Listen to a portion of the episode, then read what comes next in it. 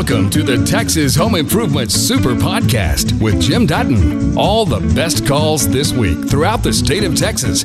Brought to you by Carrier. Turn to the experts. Frank, how can I help you? Uh, yeah. Uh, wanted to talk to you about. Um, I've got a shingle roof on the house down there, and we're close to Gulf Coast. I wanted to replace it with uh, a metal roof and see what the best recommended process for doing that. Uh, I don't want some jack leg going down there and just just hang some sheet metal on top of the shingle roof. No. Tear tear the shingles off. Get yeah, you got to tear the shingles off. Get down to a a good solid clean platform underneath and then come up with your metal roof that way. Uh, and the main reason for that, when you go over the shingles, the metal's not laying nice and flat and it's too easy for when a storm comes in for things to dent it uh, and for it to start kind of bouncing a little bit with the wind and, and eventually peel off. When it's nice and flat on, on a metal or on a uh, you know wood base and everything you you just won't have those issues. That roof will last for years and years. What kind of underlayment do you recommend? You know felt paper anything uh, like that yeah, I mean, usually nowadays you're using the uh, the new fabrics that they have rather than the, the felt paper, but either one is going to work just fine. Okay. Next question is: is uh, there's different types of uh, sheet metal going there where you have the screws shoot through with the Teflon washers, or there's another kind where you can uh, hang it on there where there's there's seamless, where none of your fasteners right. are exposed to the weather. Everything's underneath. Uh, tell me more about that. What you recommend? Please. The the hidden fasteners where nothing is exposed is the best. Uh, the other fasteners can be used, but you know you do have periodic maintenance to do with them. And you know we were talking about air conditioning systems a little bit, and I know we're coming into the season where a lot of people are going to be switching from air conditioning to heating, and actually the systems will be flipping back and forth for a while between air conditioning and heating, where you'll do both in one day that is the roughest season on your units. If the unit is up and running and stays running 100% of the time, uh, or it stays off 100% of the time, that's easiest on the system. It's when when it's turning up and down and flipping back and forth between cooling and heating. That's the roughest season on your AC system. So that's where you're going to want to make sure you get them serviced, check them out, make sure that everything is working the way it's supposed to.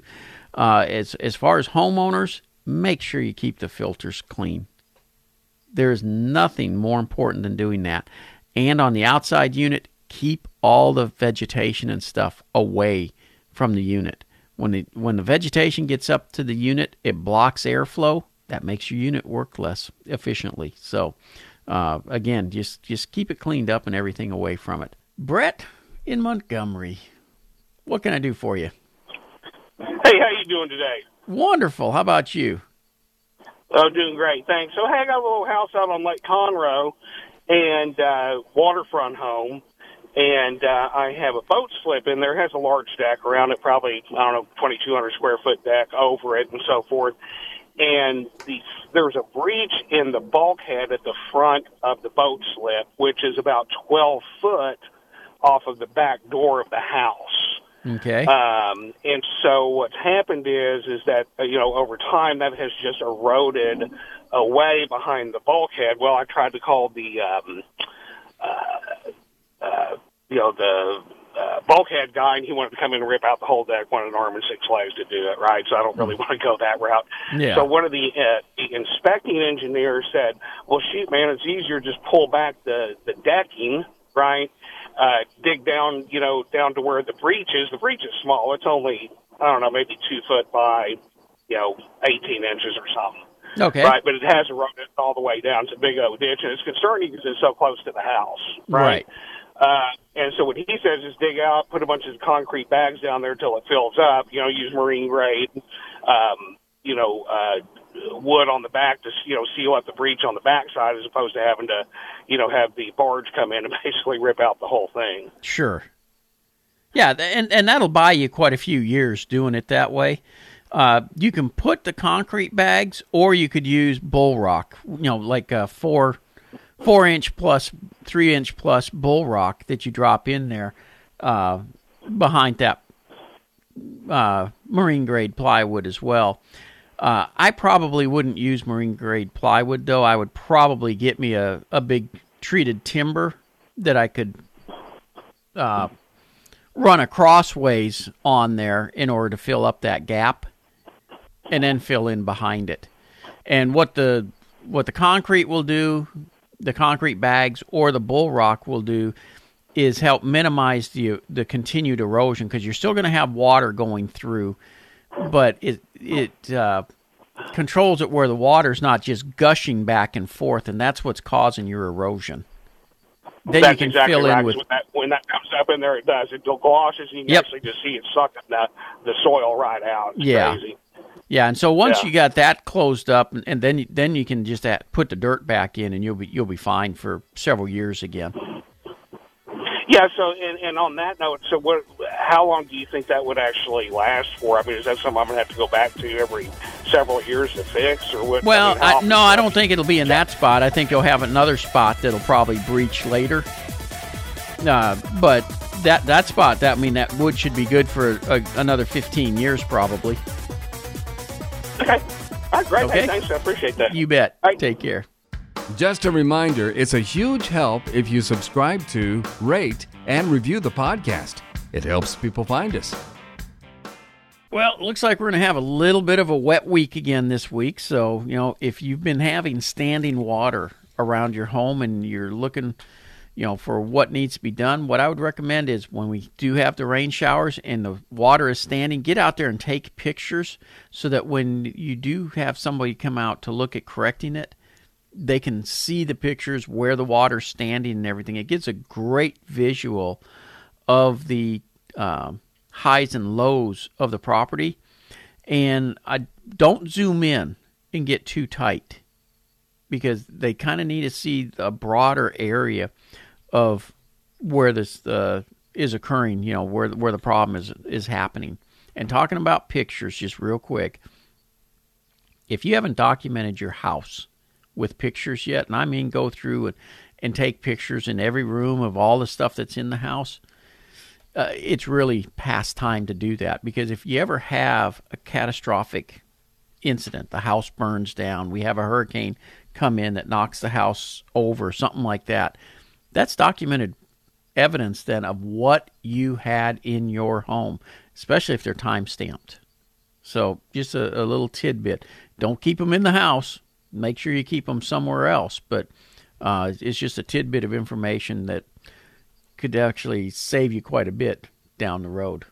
So we're getting into winter time. I mean, granted, we have, we're we're not cold enough to be turning heat on and all that stuff yet, but it's coming. People are starting to prepare, and Richard from Conroe is the first for this uh, season to bring up this question, and it does come up quite often. He says, "I started looking for gas logs, and some of them are not vented." I don't know how that can be. What about BTUs? The higher the BTUs, does that mean it will put out more heat? Finally, would you recommend non vented over vented or vice versa? Well, here's the deal a lot of fireplaces are totally fake, and they don't even have vents. They don't have the chimney that goes up. Uh, these things are designed to burn off everything, and therefore it doesn't require venting. And by not having a vent, that puts more of the heat into the living space, and that's the BTUs. So the higher the BTU number, the better the heat if you're going to use it for heating. And after last winter's storms, a lot of people are making backup plans for if we have another storm like that. So, yes, uh, there is absolutely nothing wrong with the non vented as long as it's designed for that. Some of them have to be vented, and what you're going to find is when when you use a vented one, the heat is designed to go up through the fireplace and out. It's not going to heat up the house as well as a non-vented, and and that's really going to be the big differences on them. Uh, the the non-vented are, are not just for looks; they are for heating. The vented, uh, they can be a lot more for looks and not as much for heating. So, hopefully that helps you out with that decision. But uh, you can go either way. You, you don't need to worry about it. And if you get the non-vented, but you've got a, a regular fireplace, you know, where it goes all the way up and out, you can close the vent. It'll still work just fine. You know, since we're talking about carrier and we were just talking about air conditioning systems, you know, again, a lot of times the uh, and, and understand I own an AC company as well in the Houston market, and a lot of companies will push you to change your air conditioning system out after 10 years uh, and and their big to do about it is simply they're saying it's more energy efficient. Well you know six uh, I, my house was is uh, i've been in it 17 years i changed out the ac system when i bought it i put a 14 SEER unit system in it way back then right now, uh, most people are still putting 14 and 16 SEER units in. Now, I typically recommend, you know, take a look at the 16 and 18 SEER, uh, simply because that's the sweet spot on the energy savings and the money side.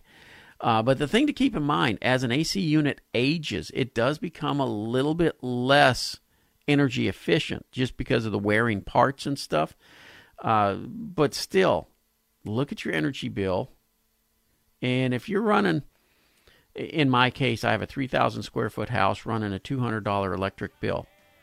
And if all they're going to save me is, you know, 20 bucks a month on the energy bill, is it worth spending, you know, 8,000 versus 2 to fix it? No. Fix it, get more life out of it. Be prepared, you will change it out eventually. Let's head out to Rowlett and Duke. Yes, sir. How can, how can I help you? Hey, I have a uh, a Trane blower. I guess you call it an air handler in a hall closet. Uh-huh. I believe has a uh, condensation line that's backed up because I'd had some dripping water underneath. Uh, I guess the fresh air intake underneath, and I saw it dripping out of the uh, bottom end of it. Okay. Uh, call and see what's the best method to repair that. Snaking may be a little difficult. Blowing it out with water. Uh, I'm not sure where it plug or drains into. Uh, it's a Fox and Jacob house, which has all the plumbing down the center of the house. Right. I don't know if it blows into the sewer line. I know there's a a uh, a line that goes on the outside. I've never seen little knuckle does about a hard 90 pointing down. I don't know if, if that's the condensation line. I've never seen water come out out of it. But anyway, just want to get your thoughts. Well, uh, how low is the unit? How Uh, old? No, how low uh, uh, to the floor? Uh, is it is it Oh. up about two feet or three feet? Yes, sir. The bottom of it is at about knee level, right above knee level. Okay, so it may be probably draining into a uh, vent stack somewhere uh, Okay. for the sewer system. And typically, all they do is you blow it out with air rather than water. Uh, Okay. Because if you try to blow it with water, it can it can really make a mess in the house, especially if something's loose somewhere. Where blowing it out with air doesn't do that. Uh, they make a little uh, little gun looking thing that you can put a CO2 cartridge into it, and it pushes down onto the top of the vent pipe. Pull the trigger, and it just shoots out a burst of air to, to clean it out. But you can do it with your air compressor as well if you have one. Now, do that at the blower unit where there's a little cap where you can pour pour down some uh, Clorox every once in a while to make sure the line's clear. Is that where you blow it out at? Yes, sir. Yes, sir. Yep. Okay. Now, how how can I make sure that direction of the air flows to the vent stack as as opposed to going to both the vent stack and back into the air handler? You you have to pull it apart where that little uh, the, the is. where the T is, and plug the side that goes back into the unit, so that all the air goes to the drain side. Okay. Okay. So we'll have to take it. apart. Then yeah, then periodically dump some bleach in there just to keep it from growing back again. Because really, it's it's just a buildup of algae and stuff in there. Okay. Well, thank you. I appreciate you. You bet. You take care. You too. Thank you. And that is a common thing with air conditioning systems, especially we're getting into that time of year now. You know, the system's been running hard all summer long and really has kept water flowing through there. It's cold water, keeps it flowing and, and somewhat cleaned out. Now we're getting into the time of year, though, where the water flow starts slowing down because we got a lot of days it's not high humidity, not much water to take out of the air. Uh, and with that slower flow, we start growing algae in there and it starts plugging up.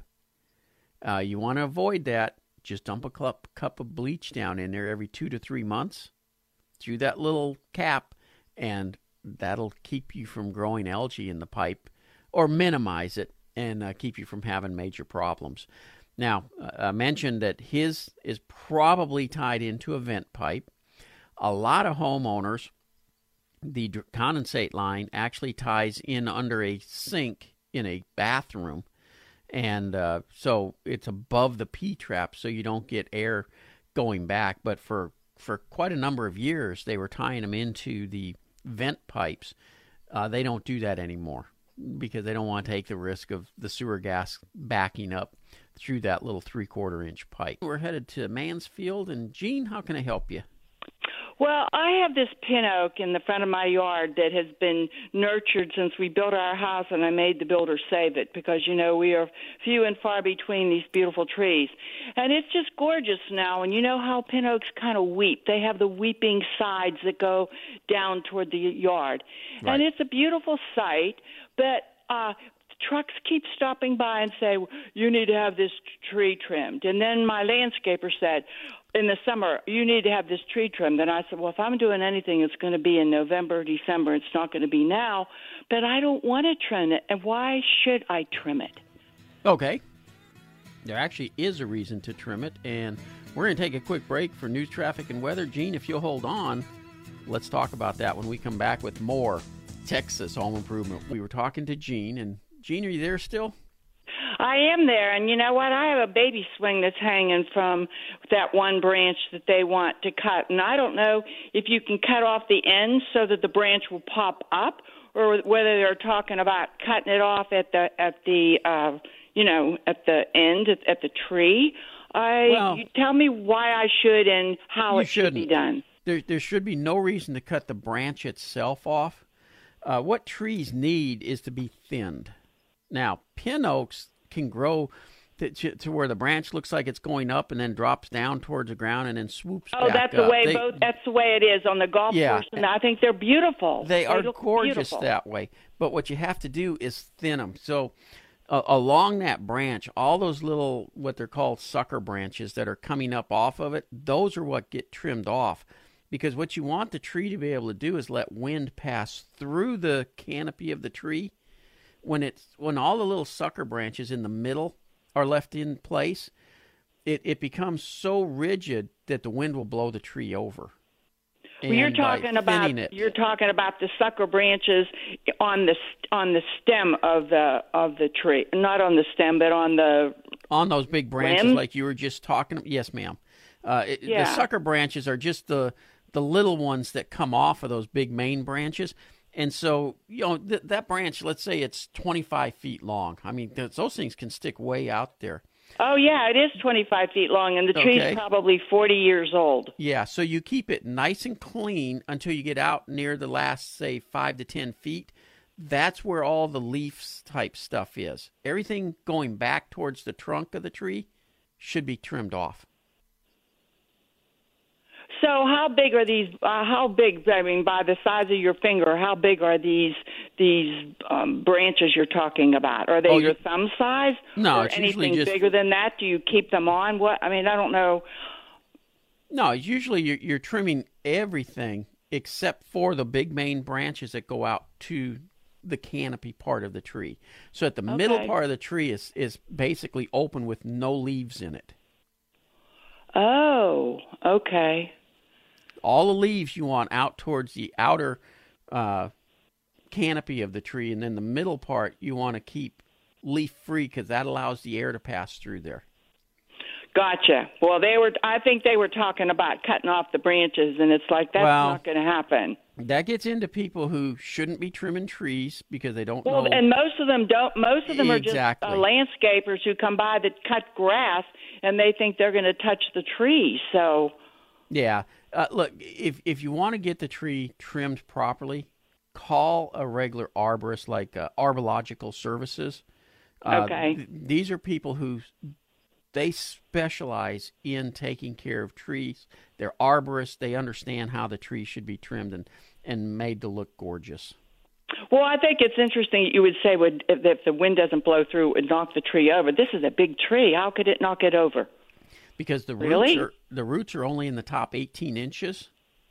Uh, Oh. They don't go deep down into the ground, and you know when we get these big windstorms, uh, you see trees all the time that get knocked over because the canopy gets too thick. That the wind has this, it, it's uh, like a big parachute up there catching the wind and pulling the tree over.